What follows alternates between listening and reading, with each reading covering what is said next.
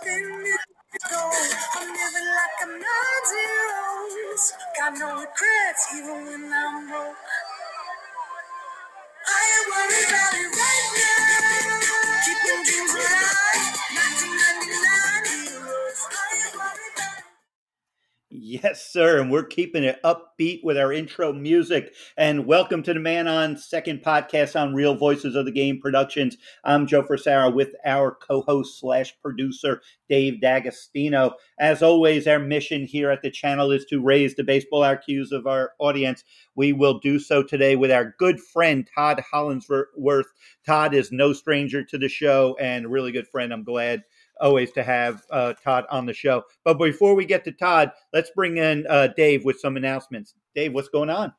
Uh, just uh, for, for uh, a quick twenty bucks, could you name the author or the uh, artist of that song? I hope you can't, by the way. No, I can't. I can't. Awesome. I'm not going to tell, because then that means I would know it, which we'd both have to hand our main cards in right there. But um, no, I just want to thank our faithful audience here, fifty-four thousand plus subscribers, seventy-four countries, grassroots M L B front offices. Keep supporting us. We appreciate with your support. I don't. I don't think. Our, I don't think Todd was on the last time. Uh, he hasn't been on since we moved to iHeart. But we we are now part of iHeartRadio's powerful podcast network. So thank you for your support, audience, uh, for getting behind us and getting us that shot. We got the cup of coffee and the bigs, but now they uh, they they put us up there full time. We got a number below seventy right now, so we're officially on the roster for iHeartRadio. Give Joe five stars today. Write some great comments, because we battle the analytics of the podcast world just like they do in M L B. Uh, with Joe, uh, congratulations to your son, by the way. I want to get that too. Oh, appreciate that. With the Arizona Diamondbacks, they're going to the World Series. You got to experience that as well. And um, I wish him the best of luck there, and and certainly hope he soaks it all in. Yeah, thanks. Thanks a lot, Dave. And, uh, and our guest, Todd Hollandsworth, frequent guest of our show. His brother-in-law, Matt Herges, is with the Diamondbacks as a minor league pitching coordinator. Uh, I used to cover um, uh, Matt as well, and I'm really happy for him and, and all our friends in the Diamondbacks organization. We'll get to them in a minute. But first, let's let's get to, to Todd Hollandsworth. Holly, of course, he had a twelve-year big league career, uh, nineteen ninety-six National League Rookie of the Year with the Los Angeles Dodgers, two thousand three World Series champion with the then Florida Marlins, uh, former analyst on, uh, on broadcaster with the Cubs, Marlins, among others. Today, Todd's a, a father, a husband. Uh, he's uh, assisting the coaching of his sons. Um, and at some point, we hope to have Todd Hollandsworth back either in uniform coaching somewhere or back with a regular uh, broadcasting uh, gig as well. But with that, let's introduce and bring in Todd Hollandsworth. Holly, thanks for joining us, buddy. Well, I certainly appreciate it, and uh, I appreciate the intro. Yes, uh, hoping to get back into the game uh, a couple of years. Uh, you know, this game is it's so interesting because it takes so much out of you, at least in terms of your time and your family, and you know, you really have to dedicate yourself to. Uh, you, you try to dedicate yourself to both, but there's not enough hours in the day. So the last couple of years, I've been able to dedicate to my sons a little bit more, and and getting them right and off to college. And I've got two more coming, um, but that with that being said, um, very excited to kind of get back into the game and, and looking for some opportunities that are out there and trying to push towards that. So I appreciate the plug. Yeah, you know, any organization would be better with Todd Hollandsworth in some capacity, part of that, and um, and just class guy, class teammate, player, great guy to cover, great analyst, uh, great knowledge of the game. Uh, we're going to cover a lot of ground here today, and we have a lot of topics. So I want to kind of dive in. First, I want kind of want to, we're going to get to the playoffs in a minute, but I wanted to kind of spend a little time on the Marlins. Uh, you know, I didn't really get a chance to address my thoughts and, and get, I like to Holly's thoughts as well on the whole Kim Ng situation with the, uh, Uh, after the season when the, the Marlins did make the playoffs for the first time in a full season since the two thousand three team won the World Series championship. Twenty twenty, then the abbreviated, you know, COVID year, they got in in a sixty game season. This uh, they they went into the playoffs, lost to the Phillies, and it was kind of shocking to many when Kim Ng was not, you know, retained. Uh, you know, she was in the last year of her contract. There was a mutual option Uh, to uh, remain for twenty twenty-four, but the Marlins uh, wanted to basically hire someone also over her, like a president of baseball ops. Uh, Kim wasn't comfortable with the arrangement, chose not to accept the the one-year invitation back, which would have really kind of made her lame duck. Uh, but um, so now she has parted ways with the organization. Uh, Holly, on the on the surface, it comes across as clumsy, in my opinion. The Marlins, you know, here a lot of sympathy, a lot of uh, you know, a lot of fans of Kim Ng, uh, the first woman G M. Uh, you know, broke down, you know, broke through a lot of ceilings. And, you know, but for me, some people were like, oh, this is shocking that she wasn't back. But I was seeing red flags in the fact that she was never being extended or that talk was never being finalized. And I'll give you a case in point. Uh, on the Saturday before the season ended, the, the Arizona Diamondbacks clinched. Mike Hazen, their, their G M or president of baseball, whatever his official title is, uh, was basically the next day. And he was under, I think Hazen was under contract through twenty-five. But the Diamondbacks extended Hazen and his two top lieutenants for three or four more years, whatever the extension is. But they made that right away. The Marlins, they played the Phillies. They did all of that. Still, the issue of Kim was never resolved. And and that, to me, drew pause to say, listen, if they if this truly was on the up and up and this was not an issue, I think they would have resolved it already. But but just kind of your thoughts on the, on the situation. Well, I, I agree. Um, I think that there was definitely some, uh, well, I, I'll just use the word friction. Um, again, I'm not close to that situation. I haven't been, you know, with the Marlins in a couple of seasons since broadcasting uh, for them for the last five years. And, you know, when you're in that bubble, you you know, you certainly are not in the front office, but you definitely have a feel, a much better feel for what's going on. You know, I will speak to um how it's perceived, at least in my opinion. And, you know, I think how people would look upon it. I think your opinion is pretty much spot on. I'll add this. Um, I think that there are comparables throughout the sport. I think that what we've noticed in the last ten years is the level of loyalty, maybe twenty years, the level of loyalty is not the same as it once was. And, and the reason I say it that way is that if you go back about twenty years, loyalty did seem like there was a pride in wearing the same uniform as a player for twenty years. That was your dream. I thought when I got drafted by the Dodgers in ninety-one, I was going to be a Dodger forever. Like that was the dream. And as as I started to get into my career and you started to look around at your surroundings and the bubble that you live in, uh, you start to realize it's, you know, that is, it, it happens to one guy. It happened to Derek Jeter. He's like the only guy from my generation, from my draft class, you know, from my draft era that that was able, was able to even pull that off. Everybody goes somewhere else. So whether you want to throw around the word loyalty or disloyal, whatever the case may be, there's a lot of coming and going in our sports right now. And I think what we're seeing in Miami is, listen, it's a byproduct. I, I don't know with, you know, the the, the merging of analytics and, you know, baseball minds and baseball people and people who have a feel for the game, talking about maybe the players and the players who become coaches and managers.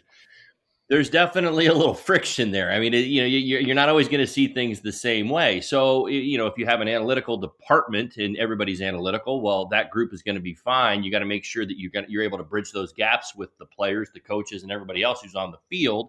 And I'm not saying that that's not happening. I guess really the point that I'm trying to get at is that we just watched this play out in San Diego with San Francisco with Bob Melvin and, you know, his move to to the San Francisco Giants. So I guess really nobody should be surprised. And I think that's what I think, you know, baseball fans around the game, you know, you you have to identify who your guys are, who your groups are, and, you know, who your team is, you know, your hometown team. Yeah, you'd love everybody to stay, but let's get real. It doesn't happen. Everybody doesn't stay. Players go. Players go for the higher contract.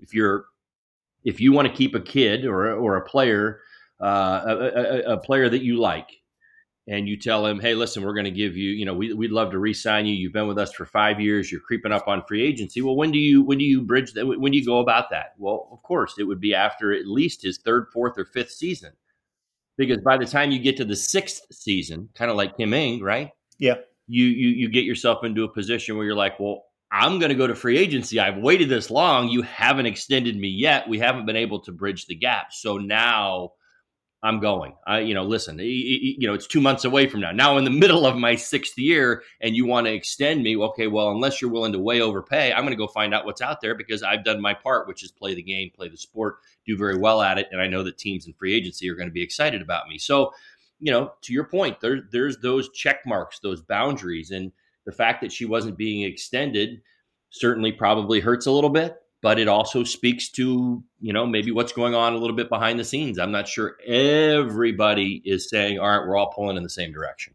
Oh, I think there's no doubt about that, Holly. And the thing about it, it's I'll give a little bit of context and background. And, and like Holly, I am still, you know, card carrying B B W A. I go to the Marlins a bit. I uh, went a bit more last year. This year, kind of the first half, pretty much after by August first, I didn't really go back to to many Marlin games, just busy doing some other things. But this whole the twenty twenty-two season, which was just a quick background. Right before this season started, Derek Jeter was not retained, which was kind of a bombshell to say the least, because Derek Jeter for four and a half years was the face of new ownership of the of the Marlins. And Kim, even though she was as the G M role, um, now she moved into the lead on field or player, you know, personnel, whatever the official title they gave her at G M. And she assumed all of head of operations. Well, it was, to say the least, without getting too specific on certain things, but it was pretty dysfunctional season. There was a lot of stuff that was, was, you know, internally, whenever I went to the, to the ballpark, there are a lot of people in all departments were like, what's going on here? It was Don Mattingly's, Don Mattingly's last year. There was a big, you know, blow up team meeting that went really off the rails that kind of lost, lost the clubhouse. And and the team, uh, even I was hearing from people around the league, multiple teams said at the deadline, they really had no direction of what the Marlins were even thinking or doing, whether they were going to trade players or not. Everything was very confusing. Phone calls weren't necessarily being returned. So it was a complete mess. So they come into last year and they interviewed, okay, they keep Kim. She uh, they decide they're going to go all in, you know, even though they were a ninety-three loss team. Uh, they would miss out on all these free agents like Justin Turner. And as soon as Justin Turner signed somewhere else, it's like, oh, the Marlins wanted Justin Turner. Turner. Oh, the uh, Jose Abreu, uh, he signed with Houston. Oh, the Marlins wanted Jose Abreu. You know, all this, you know, they're in on everybody and uh, got nobody. They were in on Cody Bellinger. Didn't get him, obviously. So they don't make any moves, really, some trades. Then, you know, right before spring training, they pull off trading Pablo Lopez and get Luis Arraez, which becomes a big win for them in the fact that Arraez hit three fifty and, and had a you know great, great season. And in the meantime, their managerial search to replace Donnie, there were they were considering a lot of options. They interviewed a lot of people. A lot. There was some thought they weren't going to even hire an experienced baseball person, like meaning someone that wore a uniform before. There was there was all sorts of speculation because they don't mind being outside the box and so forth. They get uh, Skip Schumacher, who probably is deserving of Manager of the Year. Um, and he comes in as Kim's hire. And then what happens, they catch lightning in a bottle. The Mets stink. Uh, you know, but I always thought the Marlins had like a fourth place roster. I still believe that. And But it worked out where they dominated bad teams. They won a lot of one-run games. Even with like a minus fifty run differential, I think their expected record was like seventy or like eighty-seven losses. But they still, hey, the bottom line is expected record doesn't matter. It's what you do on the field. They got eighty-four wins, got into the playoffs, but at the at the cost of Sandy was burnt out, where they got Tommy John from basically usage, and uh, and their second best pitcher Yuri Perez, the, the kid, he was dealing with a little ailment and innings limits, so they weren't available. Arraez was playing basically on one foot, uh, and they got kind of smoked by the Phillies, and then they are where they are. I kind of sense, Holly, Uh, that they kind of put all their eggs into this year. They traded away prospects for rentals. And now it's like, now what? You know? And so that's where I, I think they look kind of lost in this because, you know, before you could see when there's Jeffrey Lurie, I could tell you, well, these are some of the baseball people's thoughts. I have no idea where, you know, I know Jeff Conine is like a special advisor, but but, but who is giving Bruce Sherman, you know, baseball opinions? I have no idea because it's it just seems kind of, you know, they didn't even discuss with Kim being ahead of overseeing everything and redelegating. But in the meantime, they, they're without a G M and they uh, they just, you know, didn't renew their their scouting director who who uh, is over the draft and D J Svilick. And they don't have an international uh, director either. Unless it's Oz Ocampo, unless he slides into that. But Oz was close to Kim, and I'm not sure he's staying. So it just seems like they, they kind of lack direction right now. Yeah. And, you know, that is that has been a theme with the organization really since its inception. If you really go back to the beginning, yep. all the way back to when, what was it, ninety-four-ish, five, right in that area, right? Yeah, ninety, ninety-three. ninety-seven, they win the World Series. My team in oh three, we win the World Series. And, um, you know, they're the kind of years that stand out. We're able to put it together. You've had change in ownership. You've had change in front office. You've had change in philosophies. You've had change, you know, in consistencies. I mean, you've had every type of, you know, uh, angle or direction that would only confuse and frustrate a fan. And see, that's that, that you know, that's where, it, you know, it comes down to it. We shoot. We used to talk about it as players in oh three, looking at the exact same situation, and we were okay with it. We understood. And I think most of the players do understand it, but, you know, they're, it is still a major league city, and it is a, a city that I believe can thrive. I, I believe that they can get things right, but there has to be a cohesiveness from top to bottom. In, in, in, you know, for lack of a better example, because I know there are, you know, it's like it's your, your, your neighbor in the state, but you don't have to go very far to find an organization. And of course, it's a very easy, you know, example because they do it year in and year out, of how to succeed with a lesser payroll and a deep farm system, and watching what the Rays have accomplished over the course of the last, you know, forever. When I, when I got into the, when I got it, when I was playing, when the Rays came into existence, it took them ten to fifteen years to figure it out. And they did. They ultimately have figured it out.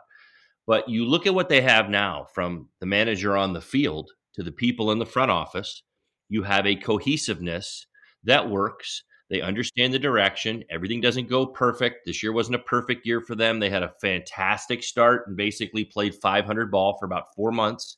Yep. But that got them into the postseason. And, of course, they were kind of banged up and doing some of the same things that other teams were doing, getting into the postseason. And then I don't know if they thought they were really going to get to the World Series, but they're contending every year. They're also developing players that play with that level of ex- expectation. We expect to contend every year, yet they're still doing it with a payroll that is reasonable, and they make tough decisions, and their players understand that. And they've invested in some of their younger players when the time has been right. But my point in all that is it can happen. Marlins fans, I, I've said it, I, you know, I've been a broadcaster, I've been a player. I, I, I've watched this city. I live here. Um, You can make it work, and it can happen. I mean, it really can, but you have to develop a cohesiveness that starts at the top, from ownership all the way down through the organization. Everybody understands their role, and I'll throw in one key word that I threw out a long time ago when I first started talking about any of this, because you have to have it, and it has to exist, especially because you see it in, in the Diamondbacks. You see it in the Rays. You see it in, in some of these smaller market teams that succeed, and the word is loyalty. There is a pride. There is a an, an acceptance of, I'm proud of what I'm doing here. I might get offered a little bit more to go somewhere else, but I love what we what what we made happen here. And and and that certainly can be Miami's story. But at some point, all this change has got to stop, because that's what the fans, the fans, it's the first thing they look for, is all the change. Everything keeps moving, and there's this yeah. constant. There's no, you know, there's no consistency. No doubt. And and just to your point, since Bruce Sherman took over after the seventeen season, so eighteen, he's had Mike Hill, uh, you know, a very respected uh, front office person, gone. Uh, Derek Jeter, one of the most respected players in the history of the sport, although he kind of was running everything from the top, gone. And Kim Ng, the first female executive, which, you know, they got a lot of positive publicity and, du- yeah. and duly for it. She's gone after a year and a half, basically, well, as well in that question, role. Joe, because you and I, Joe, you and I are in, in some ways. I'm not. I'm not a Marlins lifer, but I've got. I've got extensive history. Um, we go all the way back to the big. Go go go all the way back to the original ownership. Go all the way back to the original storyline, and and some of those storylines. And what is it? Is it not exactly what you just said? No, no doubt. Yeah, it's it's just turnover and turnover. And I, I always kind of laughed. I said I was covering, you know, my first three four years on the beat. I'm like, after eight years, I'm like, I'm covering a college team. I got right. a new roster every four years.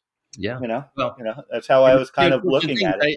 I, I tell people all the time, I said, this is, you know, there's, there's, there's always turnover in baseball, but there is some level of consistency, at least in, in terms of star players. And I said, you know, you could, you could talk to, you know, pick whatever team you want. You could talk to the Phillies, right? They're, they just got knocked out of the postseason. Four years from now, I'd, I'd pay just about anybody ten dollars if they could name half the roster of the two thousand twenty-three Philadelphia Phillies that is still with the team four years later. It, I mean, it won't be. It's not going to be the same team. They're going to turn it over. They're going to turn over their bullpen. They're going to turn over their starters. They're, I mean, this is just the way that baseball works, but there has to be some level of consistency and loyalty that works through the bloodlines of the front office so that that extends down into the dugout. And no what, even as a player, as a player in oh three, we felt it back then with a different ownership group. Yeah, no doubt. Oh, we got to get Dave involved. Dave, jump in, buddy. Oh, no, you guys are flowing here. You never have yeah. to don't feel obligated there. I, I do have a, a question about the, the loyalty, because are we seeing this? This is pervasive throughout baseball. And we had one of our greats, uh, two things I want you to comment. One, Dusty Baker just retired. I don't know if anybody saw that happening now, but is there anything to be said about his series of one-year contracts that he signed? Uh, was that his message? And if people didn't get that, I'll, I'm going to read you a quote he said after he retired. He said, "I have a lot of knowledge, much more than those guys who have never played the game." That was a direct quote from his uh, retirement article. Um, what does that departure say about loyalty? I mean, it's, we're obviously hitting on the Marlins here, but it's a, the Astros have been a top team. Are we we're seeing that become pervasive in baseball, even with our tops? And what does that one-year contract series say about, you know, maybe there's dysfunction in the Astros if we didn't know it before? Well, yeah, I mean, we could talk about the Astros, we could talk about the Marlins, you could talk about anybody that you that you choose. I think it exists on some level, but, you know, you you you look at how that question was posed, or even maybe some level of defensiveness that you hear in Dusty's tone, if that's what we're supposed to hear, right? The the idea is he's not wrong. Uh, I mean, I'm certainly going to stand by that. But I guess my point is that for whatever reason, there in some places, not all places, but in some places, there, there, that bridge has been has been broken between analytics and, you know, the acquired wisdom that you get as a player, manager, coach, lifer on the field, guy who's been around it all. You know, I used to use this example, and I I always think it's funny because it always comes back to my mind. You know, Tommy Lasorda used to do some of the most unorthodox things that we've ever seen in the game of baseball. He would send lefties up to pinch hit against left-handed relievers because he knew this guy didn't have a good slider. And like that, you see what I'm saying? There's no analytic. That, that, I mean, you see what I'm analytics is going to argue with Tommy every time on that one. You're saying, oh, wait, wait, wait, wait, wait, wait. There's just no way around it. I'm like, yeah, no, but this is my guy. He's got some power. I want to get him in the game. I'd rather him face this guy who doesn't have a slider than he's going to come at him with fastballs. And I'll take my shot. I don't care if he's lefty, lefty. This makes sense to me. This is what I'm going to do. Everybody in the front office, this is my point, has to say, okay, we understand the analytics. We understand what's going on, but this is a baseball mind. This is a baseball manager managing. And what ends up happening, I think, in a lot of these relationships is that one side or the other, of course, I mean, I, I, I'm a former player, so clearly I'm going to, you know, lean to that side. But my point is that toes get stepped on and fingers get hurt and, you know, pinched in the door because there's not like there's this idea that there's not the same level of respect because they didn't play or you did play and you think we're a bunch of dummies because we didn't play. You know what I mean? And it's like that ability to kind of coexist is already strained before, you, you know, before day one. So it's hard. You know, it, it's certainly both. Both have their place, certainly in a front office, in my opinion, because I think more front offices should have guys who know the game inside and out in those front offices, because you got to have a feel, and you can't measure a, you know, a feel of the game. You can't measure what your eyes are telling you. You can't measure when your manager decides to pinch at a lefty against a lefty and the guy comes through, and then you have to explain it to them. Like, why did that happen? Well, I had a feeling, you know, I mean, it's like, how do you, how do you put all that out there? Because analytics are analytics, their numbers, their percentages, and their this is more likely to happen at fifty-seven percent than that. So this is the you know this is the direction we're going to go in, but that's not always the right answer. No, I, I like that that answer to to that because, like you said, Dusty's been through it. And I think we can all say this together because we all believe experience matters. Absolutely. I mean, Dusty's Dusty. I mean, and, and again, listen, there's some great analytical managers out there, guys who, um, you know, who have, their, you know, their, their their life's experiences have made them great managers in different ways. But you understand my point is that Dusty is a lifer. He he's not going to necessarily he he won't disrespect the numbers. He will take them into consideration. But I'm a firm believer that every manager is the decision maker. This is the guy who's the top dog. He's the top chef. There can only be, what do they say? There's too many chefs in the kitchen. There can't be that, that kind of dynamic where you've got that going on. If you supply the person who makes those decisions with the knowledge that they need through the analytical eyes, uh, the hard data, and then you've got the experiences and you've got all, all of that plays into the decision-making process. I can promise you, having played for Dusty, I know Dusty. Dusty doesn't just dismiss analytics. He's just going to tell you, I'm going to take everything you give me and I'm going to put it in my in, in my data bank, and then I'm going to make decisions that are based on everything that's going on in front of me right here and now. Yeah, and it's hard for people who never played to understand that this has been going on for years in terms of managers, right? Regardless of the sports, using data, using statistics, but it's been done through the merger of experience, Uh, experimentation, yeah, and running the numbers, and they, they do it almost intuitively in their decisions. So, no, I think fair points. Joe, I'll pass back to you. No, that that's some great stuff, and I love the way you phrased it, Holly. He will take it into consideration. Yeah, not this is the way.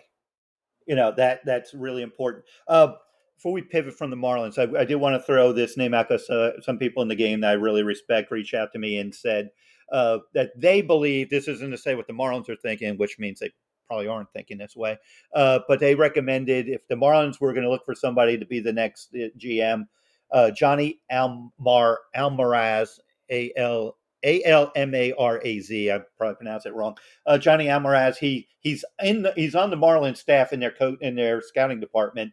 They recommended him as a as a G M candidate. And Johnny's background, apparently he's a very good evaluator. Uh, he was with the Braves and very instrumental in the in signing of Ronald Acuna, Ozzie Albies when he was in Philly, Bryson Stott and Alec Bohm are, are on his pedigree. And uh, apparently he was at the Reds. He had a lot of players that signed with the Reds as well. So Johnny Almaraz uh, could be, uh, if I'm throwing it out there, hopefully the Marlins are listening. They give him an interview and see what goes from there. Uh, but but we'll pivot we'll pivot off the Marlins a little bit. Let's get it. I want to get it kind of to the playoffs, but I kind of want to look at it a little bit different, Holly, because we can look at you know the Diamondbacks and and and the Phillies, and it, I'm going to kind of tie them together with oh three and and the Marlins in this respect. Um, you had a team in Arizona, and for maybe first listeners, my son's a scout with Arizona. Uh, And he actually did some advanced work. He's on the pro side, so he's been he's very instrumental in this run behind the scenes, as as many. Uh, but when you get to the playoffs and you get a team that's not expected to win, which was obviously Arizona, Texas to the degree as well, obviously the oh three Marlins. But you heard this from from players on the Phillies. Even Bryce Harper noted it, that the that the Diamondbacks were fearless. That word fearless came up, and I and I watched more than one hundred Diamondback games this year, and as well as more than one hundred. I watched five games at night pretty much during the regular season. Um, and that word, and once a team, Holly, can go into a hostile environment like Philly and not, and brush it off and just play its game. Talk about that aspect, because we certainly saw the oh three Marlins do that in hostile places. Ha- talk about that mindset, that what that was like to be in the clubhouse and what What happens when you conquer that hurdle? I find it as a, a, a very freeing moment. It's some of the, the, the most freeing moments I've ever had as a player. Um, and I would I would absolutely agree with with what Bryce said in terms of the Diamondbacks being a fearless, free team. When you play for the Philadelphia Phillies, you play for the Chicago Cubs, the New York Yankees or Mets, maybe a little Giants, of course, the Dodgers. There's a level of expectation. There's a scrutiny that's involved not only in the team, but in the players themselves. The players feel that. They recognize it, and they know that it's there. It takes a very special player to find high levels of success in major markets over and over and over again. There's very few that really do find it consistently. But you find what the Diamondbacks have now. There's a sense of freedom in how they go about their business because nobody expects them to do anything. And it's funny because it's not an entirely true statement, but I love the fact that it came from Bryce Harper, and here's why. People inside the game, the president of the Arizona Diamondbacks, Derek Hall, uh, Torey Lovullo, you know, like the manager, the, the people around the game, the people who watched the Diamondbacks all year, much like our oh three team, yep, knew we were good, knew that we were one of the hottest teams on the planet in oh three, just like the Diamondbacks are, and that they could do something if things started to go their way. And what I mean by that is, you know, you pick up some tough wins, you know, you get a hot closer, or, you know, your your bullpen locks in really, really well. You get a few hot hitters in your lineup, and it doesn't have to be the same hot hitters over and over and over again. You know, I always find that the best ingredient is that you have two or three hot hitters at a time, and they're switching. They're constantly switching. And the Diamondbacks have had some of that this postseason as well. So my point is that it really comes down to how they're perceived. And in the baseball world, the Arizona Diamondbacks are perceived as, as the National League champions and a team that has an opportunity to win the World Series. It's amazing. What was it, two thousand one, the last time they, they won? They won it all, yeah. Yeah, so in and, and, and a, and a very different team. My point in saying all of that is that the freedom that they're playing with is the same freedom that we we we played with, and I can speak to it. We can walk into Wrigley Field for a game six and game seven and know that millions of people are against us, millions of people are rooting against us, and even with five outs left and a game that we were losing, find a way to win a ball game. And that's the freedom. Like if you're being eaten alive by the pressure or the expectation, then you're never going to come through in those moments. So it's almost, it's almost like not taking yourself too seriously. It's like, you know, you're good. Everybody in baseball knows that the Arizona Diamondbacks are a really good team. Pitching staff, starters, guys are having good years. You could see it in just the way they walk on and off the field, even in Philadelphia. I said something last night to uh, a, a, another uh, interview that I was doing in regards to this, and I was just speaking on their, you know, their manager. The, the calm that he manages with sets the stage for the players. And he's not out there, you know, losing it, getting all worked up, and and you know, being, um, you know, being, you know, frantic or, or or lose it or making irrational decisions that we've never seen him do before. Like he set the tone for what they were looking to accomplish. And that calm has just resonated throughout the entire dugout over and over and over again. So yeah, they are fearless. I mean, fearless and, you know, meaning expectations aren't, you know, what other, what what they are for the Philadelphia Phillies or what they were for the Los Angeles Dodgers or maybe what they are, you know, going up against the Texas Rangers. There is an awful lot of emotional freedom. And that's the thing with baseball. Baseball really is on a daily basis. You'd think, okay, on a daily basis, they play one hundred sixty-two games. You got all this postseason stuff. They should, you know, baseball players should be able to keep their emotions in check. Man, let me tell you something. It, it's one hundred sixty-two days of trying to keep your emotions in check. Every day you're going through the ups and the downs as a hitter. You know, there's the good. When you're going good, yeah, your emotions are in check. But when you're going bad, boy, you're just you're beating yourself up. You're showing up early for work. You're doing all this other stuff. But if you can learn to control that and and play with that freedom that Bryce Harper just described, you can go out and win a World Series. Oh, there's no doubt. And I, I like to use word calm because that's that's a word I've used in my discussions with my son about Lovullo and just kind of how that team is. is and almost during the season, you get frustrated by it because you're like, show some fire, you know. But this team in two thousand twenty-one lost one hundred ten games. So and, and they were going into hostile places like San Francisco, which won one hundred seven that year, and L A, which won one hundred six games that year. And we know the Dodgers always win one hundred games anyway. You know, I think that taking their lumps and, you know, growing together with a young core, the Ketel Martes and the, you know, Christian Walkers and, you know, and then obviously you infuse a, a you know, a, a Corbin Carroll who's you know, going to be the rookie of the year and will be probably a future M V P as well.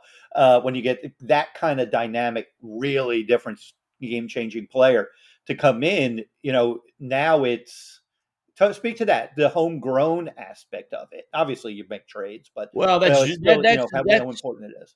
That's a great question. That's a dream. I mean, I think for the Arizona Diamondbacks, you you you love you love it when your guys make you look good. I mean, it's it's that simple. I mean, don't get me wrong. Any team's gonna you, you go out and get a guy in free agency and he comes over. The Philadelphia Phillies, they go get Bryce Harper. Bryce Harper is now a Philly. People forget that he played for the Nash. You know what I mean? It's kind of like that's kind of how it works. But my point is, is you still had to pay for it. And you had to pay for Bryce Harper. You had to sign him to a big deal in order to get him to come play for you. But when you've got a kid that you've drafted, so that's internal, you had eyes on him to begin with. You saw him. He's yours. You want to keep him. And he's performing at that level. You can't help but just get excited because it resonates all throughout the organization. Remember, it's almost like we're going back to the, the, the last conversation we had, that cohesiveness, that gel that you love to have that flows, the, the, that flows through the streams of the organization. And everybody feels it and everybody wants it. It's not like, okay, we're going in different directions. When you have a player succeed that you drafted, that's winning awards for you, and you're winning on the field, you know, with your team, and he's a leader, I mean, that's that, that's the ultimate slam dunk because everybody is getting praised, not only the player himself, but the people who have coached him, the people who have helped him. And then you hear them talking, you know, after the game, you know, heaping praise on all the people who had a role to play in their development. I mean, this is just your dream situation. It makes everybody feel good about what's going on. It makes you want, you're seventeen years old and you're like, I want to be a Diamondback. I mean, this seems great, man. They're raising their kids the right way. They, they, they're teaching them the game of baseball. They're getting them to the big leagues. They're giving them an opportunity to turn themselves into something, which is what I believe about myself. And so that that's what you want to see. And when you see it on the field translate into a trip to the World Series, everybody should be getting extensions. And that's the, what yeah, it looks validation. Like. Yeah. See how that all works. It's just, it, it, it is a healthy, vibrant organization that right now has got things figured out. And again, I say this because it seems like it's truly the path. It's taken a long time for them to get to where they are right now. They've yeah. tried a few different directions that haven't worked out, but I think they finally figured it out. Yeah, yeah, and it's when your kids come of age and, and such. There was a moment, you know, and I want your perspective as someone being in another dugout seeing this this happen. Um, because I, I like you, I, I look and I see how team reacts. Do they look a little tight or whatever? And I'm watching the Diamondbacks early in game seven, obviously scoring in the first inning, kind of said, okay, they got a shot tonight. You know, they're not, then they, they got out of the first, the rookie pitcher, Brandon Pfaadt, did his job, got through the first. I'm like, okay, you know, this could be fun. Uh, but I'm looking at the Diamondbacks dugout where there was guys just eating seeds and cheering and just calm. Then we get to the, yeah, they're due, guy gets a hit. They all do their little, you know, their little reaction to the guy on base. They all the teams had their little thing. And, but you see them throughout the game kind of stayed there. Their young kids in the dugout just kind of laugh and kind of be, and then you see Alec Bohm, who great player, clutch player, homered that game, walked and scored the Phillies' second run, strikes out in a two-run game in the eighth inning by Kevin Ginkel, just wipes him out with some great sliders, and not just obliterates the bat at home plate, but takes it into the dugout and is just splintering that bat. And you see your dugout's like, okay, you have a two-run lead and things are going your way. But what does that say when you see, because I thought that's when the Phillies broke. When that bat broke, I'm like, they're done.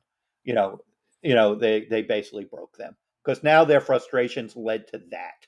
Yeah, it, you know, becomes, it, visual. It, like, it becomes visual. It becomes it becomes what you see with your eyes. And and so much of this game is really what you feel in your heart and what you feel in your soul and your spirit, and and not just what you see with your eyes, but it does have, you know, it can have positive uh, consequences and negative consequences. And you're right. I think we all felt the exact same thing. The level of frustration was starting to mount, even under those circumstances. Time was running out.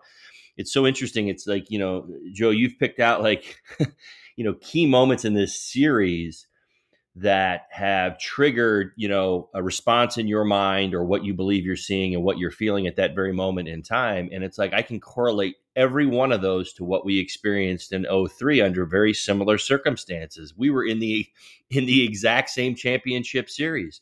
And everybody says, oh, the Marlins, you know, they, they were down to the, you know, they they were down to the Cubs, and the Cubs were the hottest team on the planet, and they were doing all this, and you know, and so we get a heroic performance in Game Five from Beckett, which is a great pitching performance. But let's just let's just fast forward all the way to Game Seven.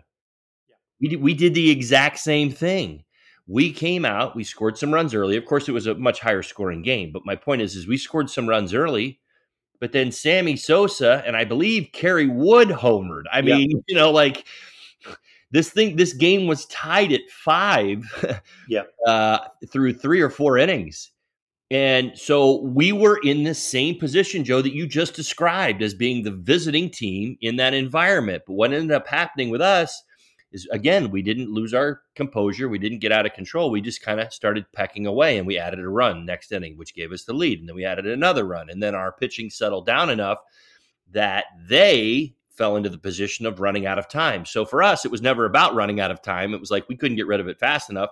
For them, with each out that we were recording, they were running out of time. So all of that pressure, all of that millions of people that were against us, we're now feeling the heat of what we were actually doing, which was just winning outs. Get one out here, one out there, one out there. And next thing you know, you know, the forty so of us, you know, with coaches and staff, the forty Marlins people in that environment, which we saw with the Diamondbacks, you know, were, they were in control of the millions of Phillies fans, and they were in control of the Phillies themselves because they're now playing from behind, and it sh- it shuts them down.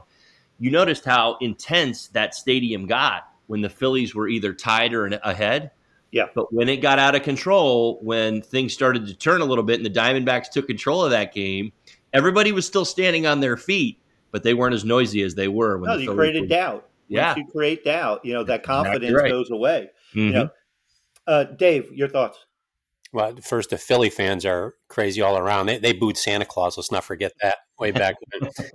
Uh, both these teams in the World Series, one hundred lost teams just two years ago. Uh, so they both experienced that that down down cycle. Both reinvented themselves. But you, you guys mentioned Arizona, and I, I don't want our audience to miss this.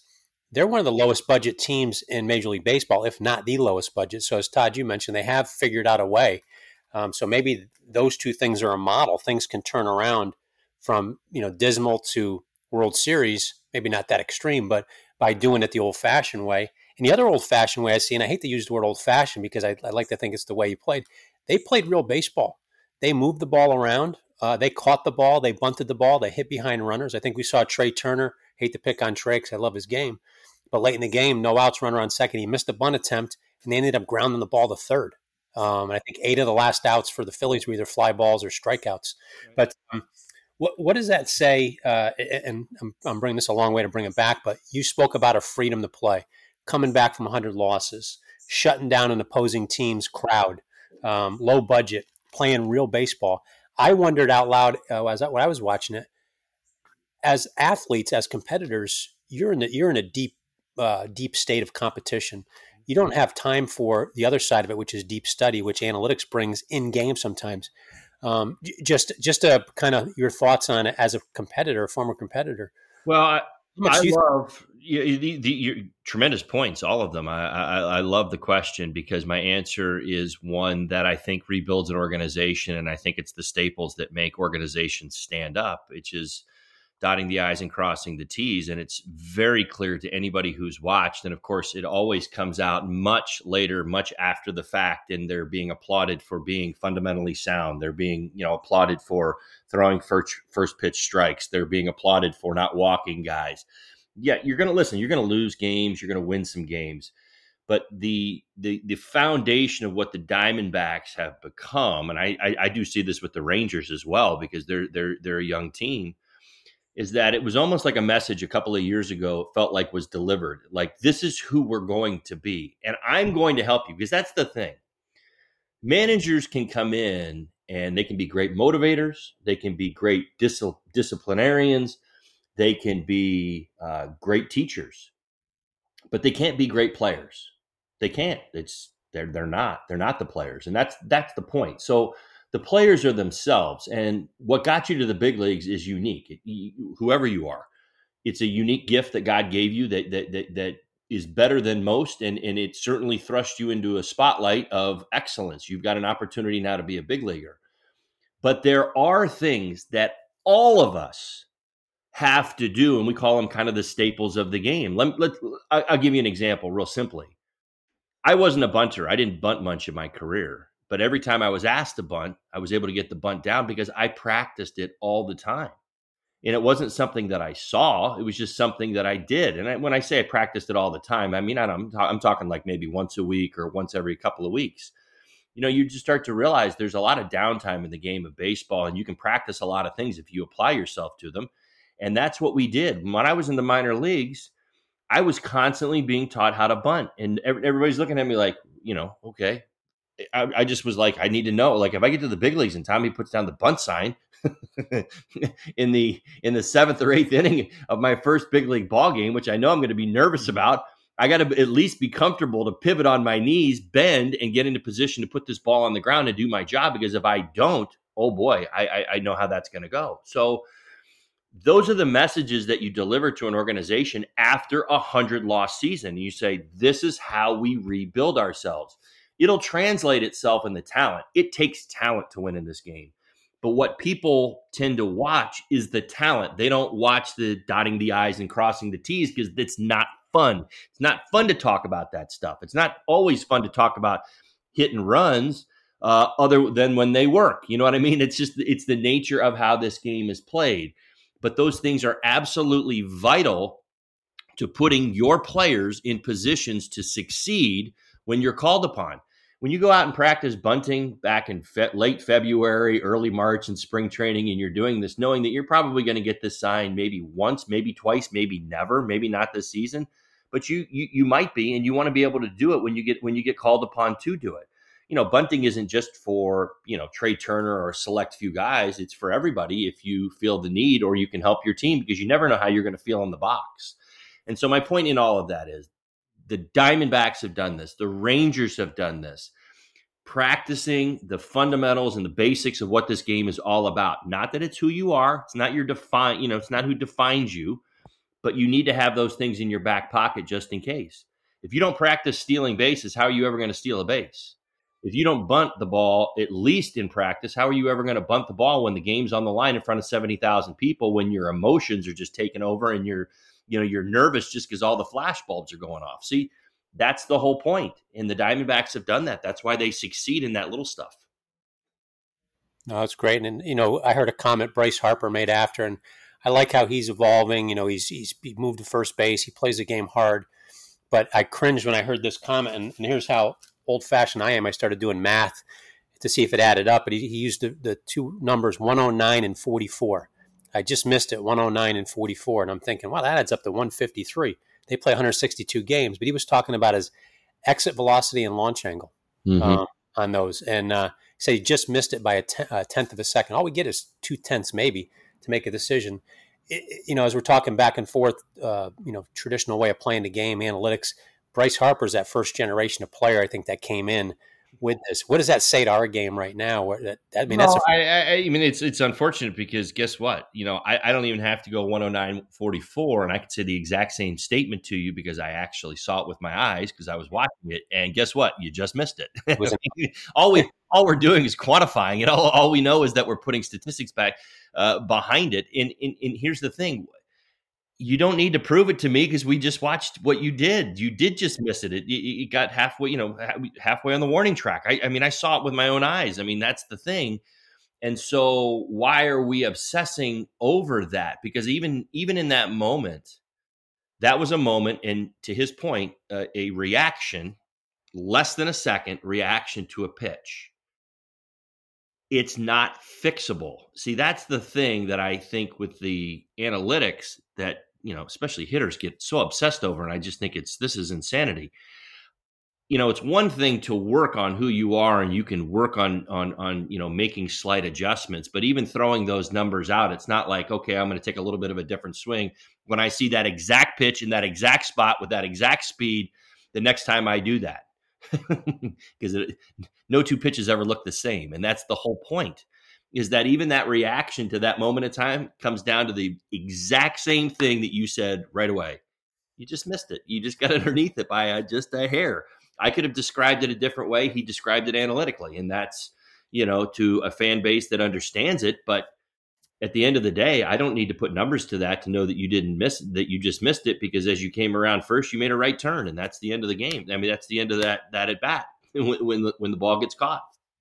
Well said. Well said. Yeah, uh, this is good stuff. We could have we could have Holly on all day. We're getting kind of pushed for time here, but before we let him go, I wanted two two anecdotes from him, because Holly was part of the famous Bartman game, and um, and I just wanted his perspective of the moment. Uh, when uh, Luis Castillo hits that foul ball, and, and we know what happened in the stands with, with Bartman and Lou's reaction, and then uh, your big hit in that that big eight uh, eight run inning, whatever it was, uh, that eighth inning that broke the game open for the Marlins. Just kind of take us through the Bartman moment. It's, first. It, it's um, listen, maybe they should do a thirty for thirty on it or something. I don't know. Um, it really, it really, it really. From our perspective, and, and I hate this for our fans, uh, it, it's unfortunate that it's this way, but there, there there's nothing more to it than what had what it has become on its own by all of the storylines. And you know, the guy who was standing out, I think he was on, I don't know if it was Sheffield or or, or Waveland, you know, had the camera, the, the the the camera on his helmet, you know, all that stuff that was going on out there. We in the dugout, we knew where we were in the game. Our conversation didn't change. We knew that we were in a game. It was three to one. Prior was on the mound. He was flat out dealing. We were just trying to find a way. We were trying to get his pitch count up.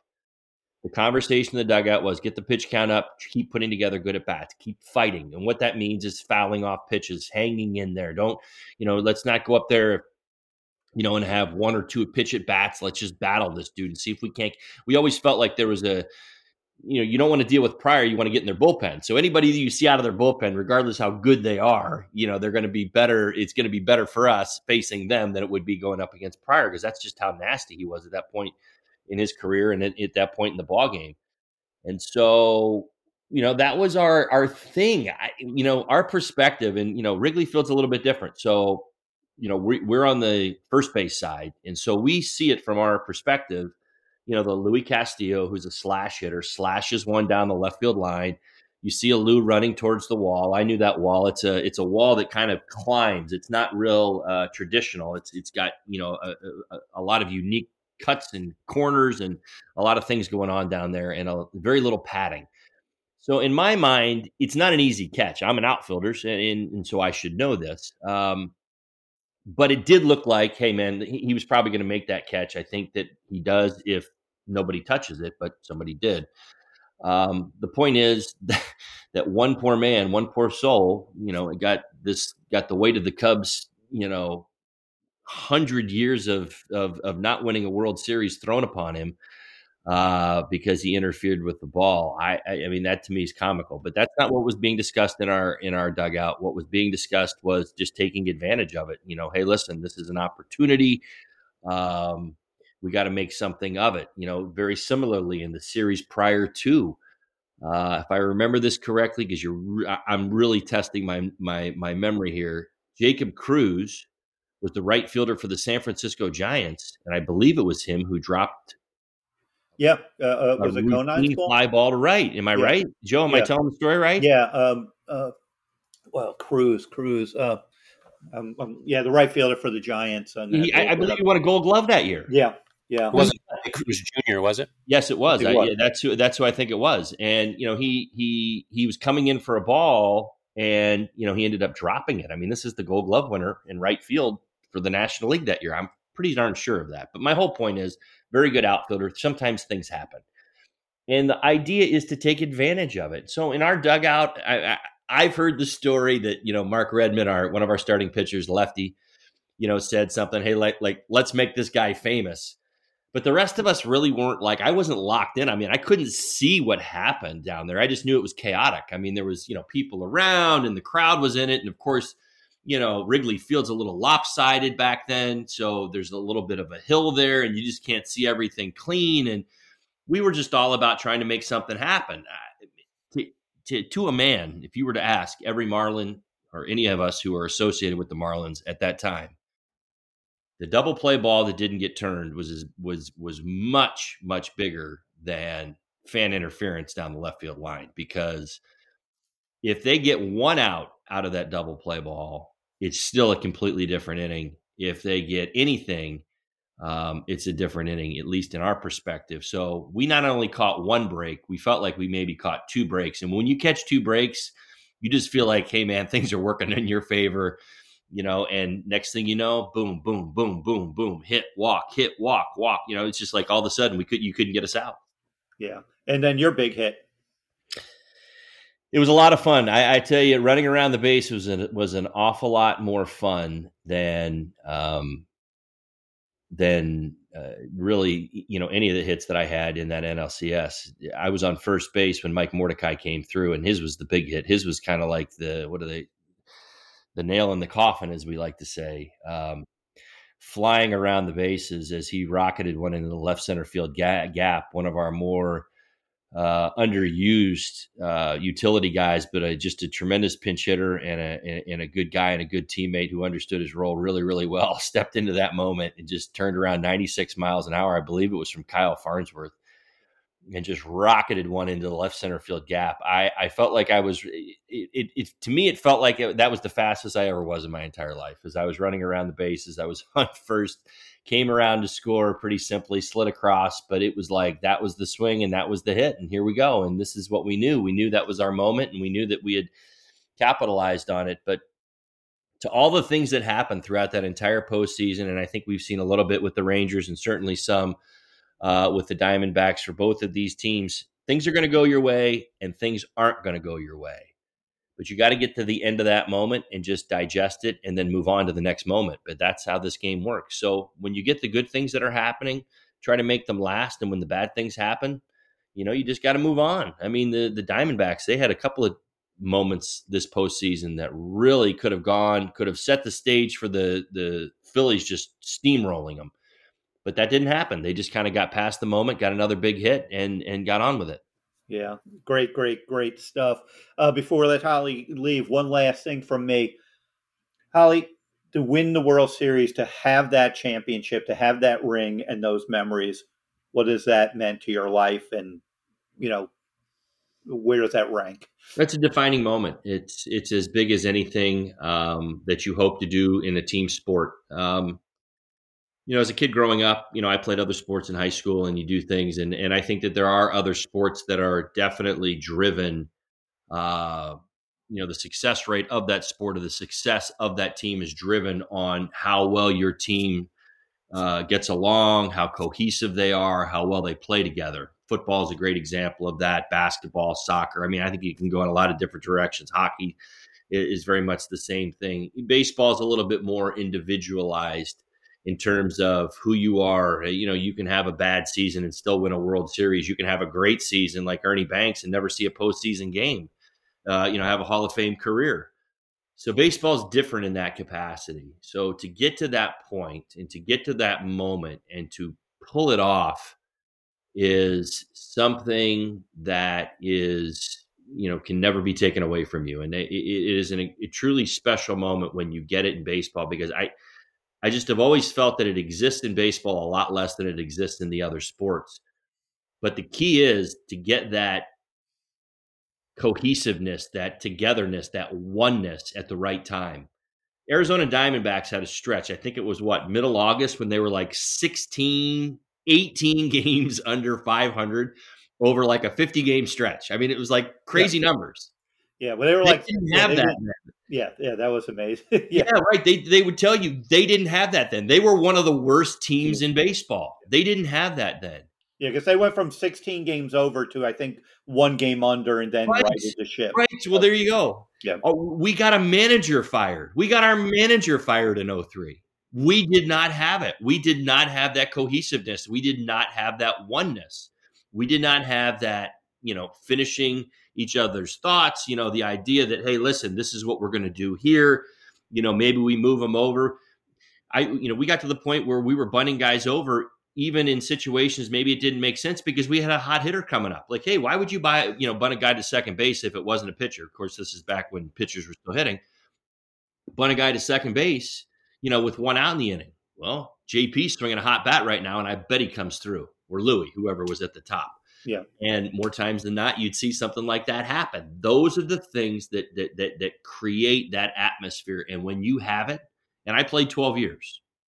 Um, I, I, I mean, listen, there was maybe two or three teams that I played on that had that. And it's it's really, really special. If you're privileged enough to get to play in something like that or that type of environment for an extended period of time, that is a, a true gift and a true blessing. I got to experience it a few different times, but the one with the Marlins was amazing because we found it at the end. And when you find it at the end, it, it, it really puts you in a position of just appreciating not only what you're accomplishing individually, but collectively. You you have an appreciation for your teammates. You have an appreciate for appreciation for their families and what everybody's going through to try to win this championship. And when you pull it off, it feels like it's all worth it. Plus, the air gets a little crisper in, in this time of year, and it's a lot more fun. Yeah, great stuff. And we could end on that note. Dave, any last things for Holly before we get out of here? No, great interview. And I know your family loves you, Todd, and appreciates what you did for the last two years, but baseball needs you. So they're going to miss you. Someone's going to pick you up soon. I'm yeah. hoping for that as well. So uh, keeping my ears open and uh, working the phone lines. Yep. So, and Joe, just thanking our fifty-four thousand subscribers. Give Joe five stars, Todd five stars. Say, write some great comments under there so we can continue to battle the analytics of the podcast world like they do in M L B baseball. All seventy-four countries get on it today. I'll turn it back to you, Joe, to close us. Uh, appreciate it, uh, Dave. Again, appreciate Todd Hollandsworth. Thanks, buddy, for, for your time. Great, great uh, conversation, as always. Um, as always, you know, we're bringing uh, really good stuff here on the channel. And uh, keep listening. The, the World Series should be fun. We'll be back in next week with some more stuff.